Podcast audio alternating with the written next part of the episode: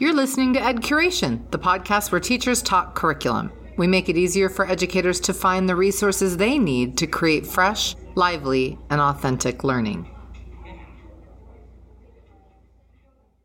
Welcome to another edition of Ed Curation, where teachers talk curriculum. I'm Christy Hemingway, and today I'm excited to have Elizabeth Yarnell on the show from Digistar's Make a Movie Workshop. Elizabeth is not our typical guest. Elizabeth is not a teacher, but she has been involved in education for years, and she has created an amazing tool for teachers from grades 1 through 8, being the target audience, although not necessarily limited to those grade levels. But her tool is the Digistar Make a Movie Workshop, and she's going to tell us a little bit about that today. Elizabeth, tell us about your background and how you started lending your talents to education. Christy, first of all, thank you so much for having me on this podcast. I'm so excited to talk to your audience and really spread the word about digital storytelling to educators. So thank you. Thank you. You're welcome. We're thrilled to be partnering with you and welcoming you on the show today. So my background is a little roundabout, but I started in the film and video industry in 1988.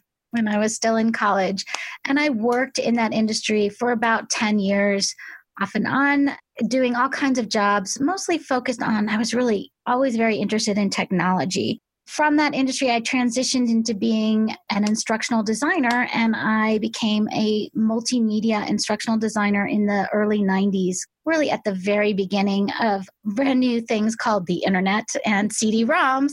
So I was designing education at that time for adult learners, mostly about tech issues. I worked for a lot of Fortune 500 tech companies, a lot of telecoms, especially like Lucent Technologies, Bell Labs, United Airlines, just a ton of really high-tech things. And that was my specialty, was to create the instruction that we would then deliver through these new multimedia tools called the internet and CD-ROMs. I became involved with students. I have been a teacher in many forms. I was a high school Spanish teacher. I taught college level English. I've taught a lot of different things in a lot of different venues. But I got back in with elementary school students when my oldest child was in second grade, and his school received a grant to integrate science, technology, and arts into the educational landscape of the school. And I was tasked to lead that committee, and my co-chair is a film professor. And so the two of us created a series of curriculums to bring every child in kindergarten through fifth grade at that school through a digital storytelling project within the course of a school year. And we ran that for about 6 years, very successfully, before we turned it into a business. Wow. And so what keeps you, coming from such a varied background, what is now keeping you involved with schools and students at the elementary level? What is it that you are loving about that age level and about being involved in schools? Well, we created these programs that were so fantastic, and we've now delivered them to thousands of students very successfully. They're really robust. My experience working with this elementary school and all of these students, we really recognized, the film professor and I really recognized that there was a gap in our educational system, that we were not really preparing kids adequately with 21st century skills for the world that they're going to inhabit as they grow and learn and move into their own careers. And that's where Digistars really comes in and shines, is that we created this scaffolding to teach any topic, any subject, that really introduces kids to a new way of thinking in a multimedia format.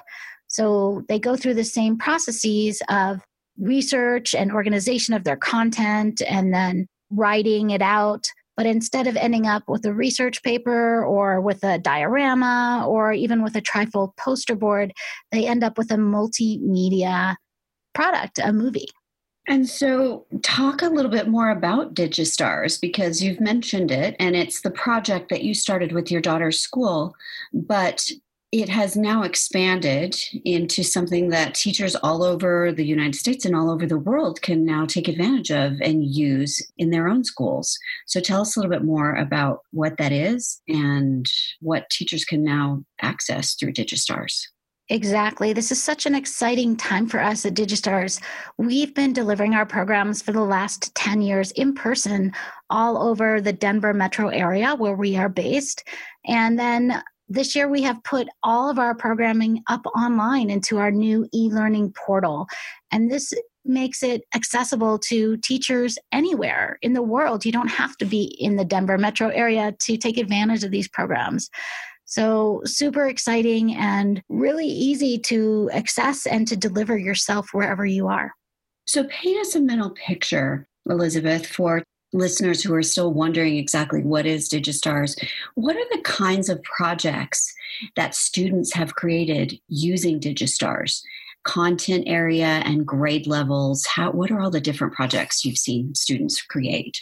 I love this question, Christy. So thank you. I'm just going to really talk until you tell me I can't talk anymore. So in our after-school programs and our summer camps and other types of enrichment activities, we have traditionally been kind of free form, and it really addresses a lot of literacy for the students. We help them to create their own stories and then bring them to life in a movie, whether that is stop motion animation, live action filmmaking, or documentary filmmaking. And we have experienced really some amazing things from this. Not only do we have students who are so creative and have created movies with characters like flying ice cream cones or just like blobs who eat the whole city. We've had teams of students. For instance, I remember this team of, I think they were fourth graders, and it was two boys and a girl, and the boys wanted to make a movie about an army invasion, and the girl wanted dolphins in the movie. And so the movie became an army of dolphins that invaded New York City. I love it. I mean, every class I teach, I just fall in love with the kids and their creativity. And when we do these kind of free-form, creative endeavors, the sky is the limit. We use green screen technology when we do our live action filmmaking programs, and that allows the students to really set their movies anywhere in the world. We've had movies that started off in the sewers of Paris and ended up on top of the pyramids in Egypt. So they can go anywhere with those free-form movies. And students are really learning a lot about literacy and the structure of a story and the art of storytelling when they're going through these programs. Every single program that we have focuses on what are the basic elements of a story, a beginning, a middle, and an end. And we talk about the elements that you need to include in a story in terms of plot, setting, characters, conflict, and resolution. And the kids go through it, and even first graders can grasp these concepts the way that we present them in Digistars.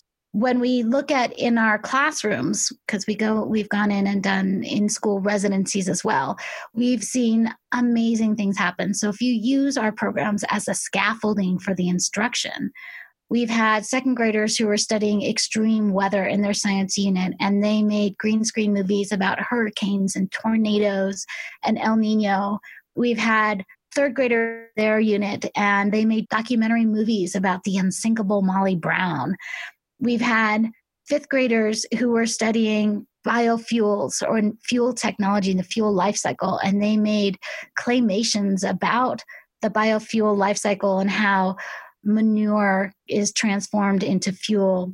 We've had fourth graders who were studying objects in outer space in their science unit, and they made documentary films about the rings of Saturn and Halley's Comet. We've had first graders who were studying continents, and they made claymations about Antarctica and Australia. We've had second graders, I think, who were studying the dinosaurs and ancient geology. That might have been first graders too. And they made claymations about the Big Bang Theory and the I always mispronounce this word, Cretaceous period, I think is how it's said. So really, the sky's the limit. We've had fifth graders who were studying ancient Egypt, and they made green screen movies where they were archaeologists exploring the pyramids in ancient Egypt. Wow. So all kinds of different ways that you can integrate movie making or digital storytelling into your curriculum without sacrificing any of the content that you need to cover. So that's amazing, because it sounds like there's no end to the application as far as the content area or how you could integrate this tool. Exactly, because, you know, everything is about storytelling. And the earlier we start to recognize that our world runs on stories, the better equipped we can prepare our students to be to succeed in this world, because it's all about delivering your message and using your voice and having people understand what you're trying to communicate. And that's all about the story. Well, so that's what I was wondering. So kids are learning really on three levels. They're learning about movie making and the actual video production process. They're learning the content of whatever content area the movie making is being used for. And then there's a literacy element to where they're learning about the storytelling.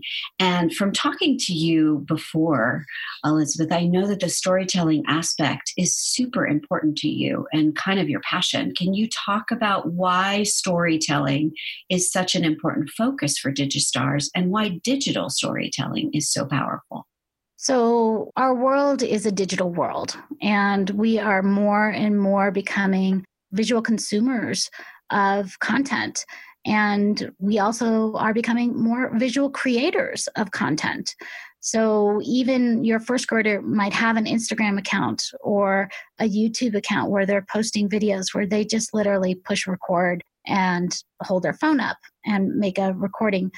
And what we really try to emphasize is that's not really a movie, and that's not really a story. And we need to tell a story, and a story has structural elements in it. Why is that so important? Because if you want to make an impact in this world and you want people to understand what you're trying to say, a story is the best way to bring that across. So would you say that that is where the difference really lies between what you do and a typical video production class? Let me talk about the difference that kids experience in elementary and middle school. They often don't have a video production class there, but what they do or what they might have is a tech lab. So in that tech lab, you walk in and it's rows and rows of computer screens, and it's very similar to the typewriting lab that I learned how to type in back in the 80s, I'm going to say, not the 70s. What they do in that tech lab is some basic coding exercises. They're not doing anything like this. They're not developing storylines. They're not creating multimedia content. So they have that tech lab, but this doesn't follow under the tech lab umbrella, I would say. This is different. So it is like video production 101, were you to go to, say, USC into another film class and you would take production 101. This is exactly what that is. So we go through the exact same processes that they use in a Hollywood movie, and we don't change the terminology. We really speak to the students just like if they were on a Hollywood set, and they get it and they understand it and they understand how it works. When I think of video production, it's not only those technical aspects. How do you work the camera? How do you edit for sound? How do you clean up and finish off your movie with, say, titles and credits, things like that. So absolutely, there is that tech element, and that's part of the standards that we meet with Digistars in our programs. But it's more than that, because there is that literacy element. You have to create the storyline. That's the whole foundation of how we consider a movie a finished movie. And what equipment or special equipment does a teacher need to be able to implement this? So we love to do our programs with iPads, because they're really this all-in-one, really handy, accessible technology that you stick an iPad into pretty much any child's hands and they know intuitively how to use it. But we know that every school doesn't have iPads, and certainly not everybody at home right now has iPads either. You can create movies using Chromebooks and the applications that are free from Google Chrome as well. If you use an iPad, the apps are less than $5 each. Is it a learning curve for the teacher to be able to implement this program? So we recognize that teachers can feel overwhelmed by the whole prospect of learning the technology and the concepts of filmmaking and digital storytelling. And that's why we've created a companion series of training courses for each of our programs. And we call them the Secrets to Teaching series. So we have the Secrets to Teaching Stop Motion Animation to Kids, Secrets to Teaching Documentary Filmmaking for Kids. All of these teacher training courses that you can go through as a teacher on your own time. They're not very long, and they really just get you more prepared. And we include all kinds of tips and tricks for classroom management and inspiring the kids and how to really utilize the instruction that we have in our curriculum packages. So if a teacher spent some time, say, about how long would one of those training modules be? Each module is probably less than an hour long. Much less, I would say probably closer to half an hour. And you, as a teacher, you could go through, say, the Secrets to Teaching Stop Motion Animation, I think is 8 modules. You could go through all 8 modules the day before that you were starting to teach the class, or you could go through the modules as you were teaching the class. So teach a module in the class, or go through the training module, then teach that module, then go through the training module, then teach that module, however you wanted to do it. Mm-hmm. So it's not a ton of outside prep or training for a teacher to be able to do this. No. And in fact, in the curriculum packages, we include lesson plans for each module. Each of our curriculums are designed to be delivered in 10 modules, which basically means 10 sessions of class time. Each module may have several lessons in it, little pieces that are broken down inside that 1 hour. Ideally, we like to say, if you have 10 hours of student contact time to teach these classes, you'll end up with a movie. If you have 15 hours of student contact time, or maybe unlimited hours where the kids can work on their projects after they receive the instruction on what to do, then that's great. You can just expand from there. Some of them can be shrunk down. So if you have only, say, 7 hours of student contact time, you can still do the stop motion animation program and get through all 10 modules. But you have to accept that your movies are going to be shorter and not as complex, and maybe won't have as many great things in it, because you're going to have to speed through this. Right. Okay. So, Elizabeth, talk for a minute to the teacher who might be listening, who feels like this is an intimidating prospect, that he or she would have to learn a lot, and why not just teach it the way I've always taught it. Talk to that person in regard to what you have witnessed through the use of digital storytelling as far as teaching and learning that maybe wouldn't have been possible otherwise. So let's just start out talking about David Sousa's pyramid of learning acquisition. And in that pyramid, he shows that at the pinnacle of the pyramid is when you can teach your peers. And that's exactly what digital storytelling does. At the end of every session, we like to have a movie screening where we show everybody's movies to everybody in the class. And when we're in classroom in the regular part of the world, that would also include parents that we would invite in, and other teachers, and maybe even other classes to watch our movies. But beyond that, what we have really found with really almost any time you bring in the arts or technology into a classroom is it just ups and amps the excitement in the kids. They cannot wait to be doing this. Through our programs, we sprinkle examples of previous students' movies all the way through to really keep the kids excited and focus on and understand why they have to go through all these steps so that they can create amazing productions like they see that these other kids just like them have done as well previously. Give them a vision for what they can accomplish. Right. Just like, again, if we were to go into a production 101 class at the college level, we would also screen and evaluate and look at a bunch of movies that already exist and get inspiration and learn from them. So that was my next question. Do the students like it? And I'm guessing it sounds like engagement is just not a big challenge or an issue when they're doing movie making. You know, engagement is really high, and attendance is usually really high during these times because they don't want to miss a single part of it. They get the idea that everything is going to go into creating this whole because of the way that we present it all. They really get a big picture in their head, and they're able to follow through on that and be super excited. Even sometimes if the tasks that have to be done, say in pre-production, aren't their favorite ones. One of the things I love to do in the movie screening is to really kind of interview each production group and say, what was your favorite part? What did you love doing? And some kids will say, I loved writing the script. And some kids will say, I loved making my characters out of clay.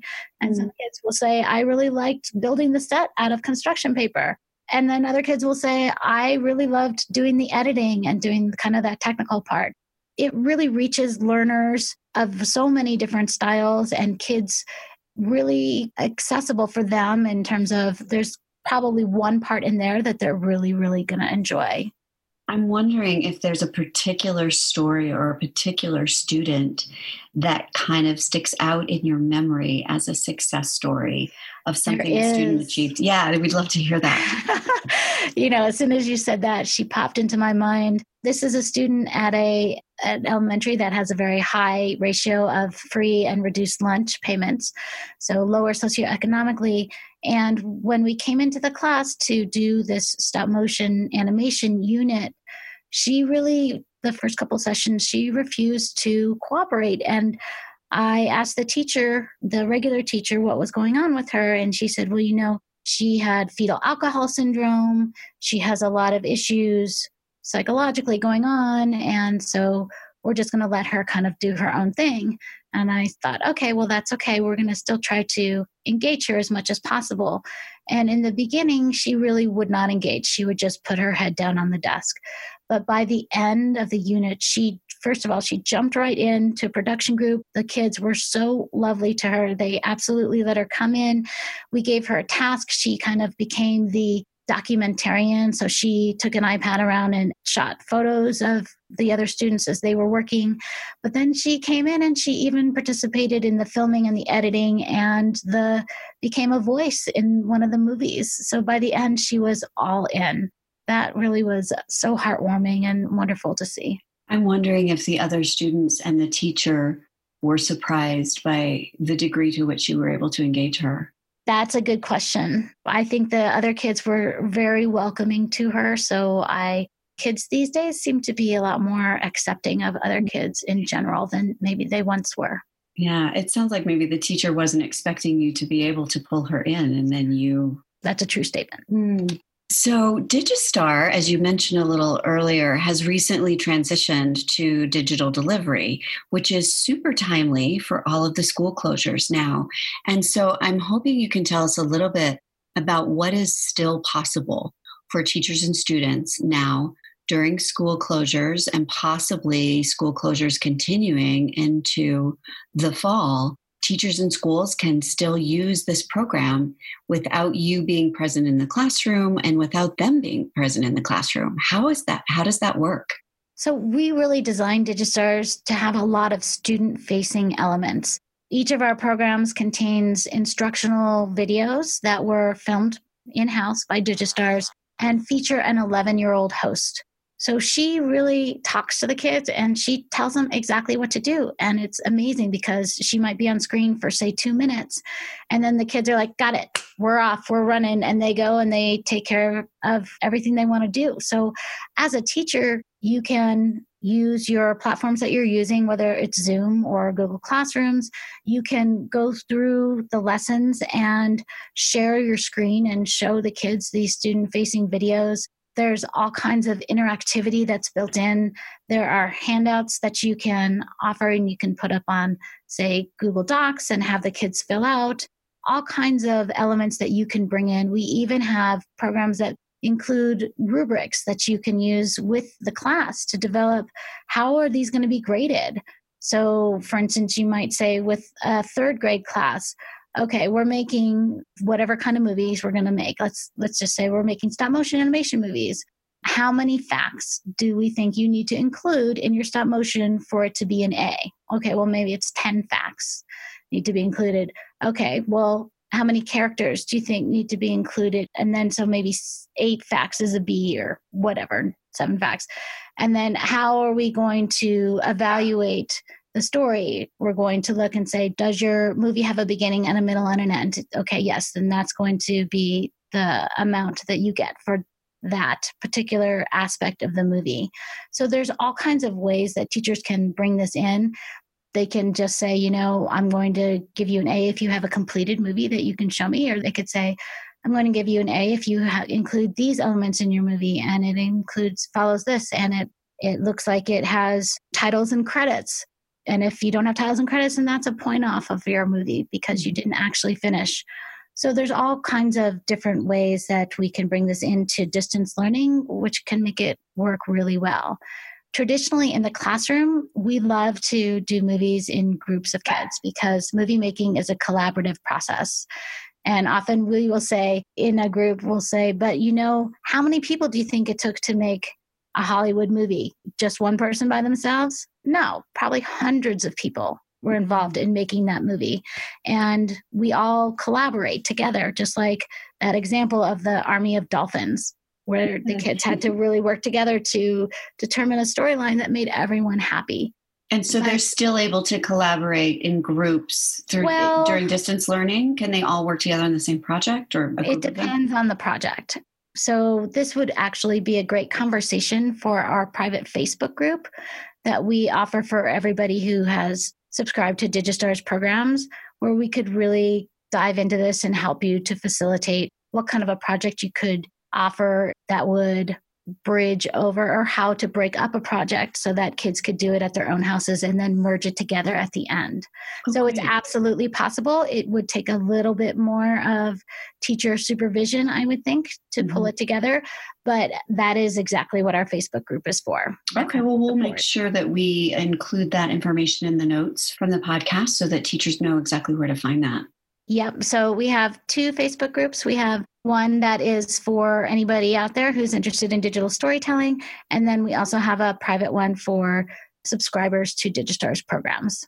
And you talked a little bit about the modules that teachers can use to get training for implementing the program in their classrooms. But you have other kinds of training and workshops available for teachers as well who want to expand or extend their expertise in digital storytelling. Am I right?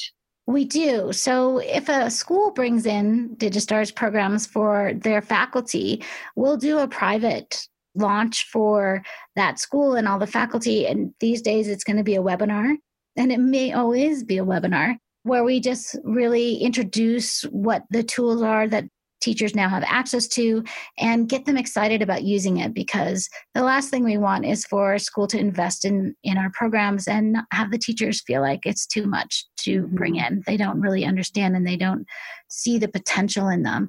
And sometimes this is so new and so radical. I like to tell my team, like, we are really introducing something people don't really even know that they need or that they want. But once they understand what it is, then they'll see the value. So that's part of what we do in those launch webinars. And then we also offer webinars here and there, and even maybe someday again, live in-person workshops where we bring teachers through and we give them really advanced skills in teaching digital storytelling for kids. I should mention too that each of our programs, especially our teacher training courses, when you go through them, at the end, you receive a certificate that shows that you've gone through the digital storytelling course for whatever that program is, and that you can even bring and show your administration at your school and become recognized for being trained in digital storytelling instruction. Nice. And probably used for needed recertification credits that teachers need every 5 years, I'm guessing. You are doing something special right now during this quarantine, and I would love for our listeners to hear all about it. The Quarantine Festival. What is that? Who can participate? When and how do they do it? Yes, we are so excited with our Kids Quarantine Film Festival. This is our first year doing this, and I think it's going to be in September because we're doing it in association with the Supernova Animation Film Festival in Denver, which I think is September 20th. I shouldn't even say a date because I'm not totally sure. It's put on by the Denver Digerati. And this is, I think, the fourth or fifth year of the Digital Animation Festival. And we're going to have a whole section of the festival devoted toward kids who have created movies through Digistars. And any teacher can go ahead and submit their films to the festival. If you go to kidsquarantinefilmfest.com, you'll see all that you need to know there to how to sign up and how to be on our list for that. Okay, great. There's going to be lots of really fun prizes. And I should say, too, that the Denver Digerati is very interested in making sure that today's students are well prepared for tomorrow's jobs. So that's part of the Digistar's mission as well. I'll make sure that that Quarantine Film Festival link is also in our notes so that listeners can go and find that. Elizabeth, give one final message of encouragement to teachers who are listening, who may be skeptical or hesitant to check out digital storytelling.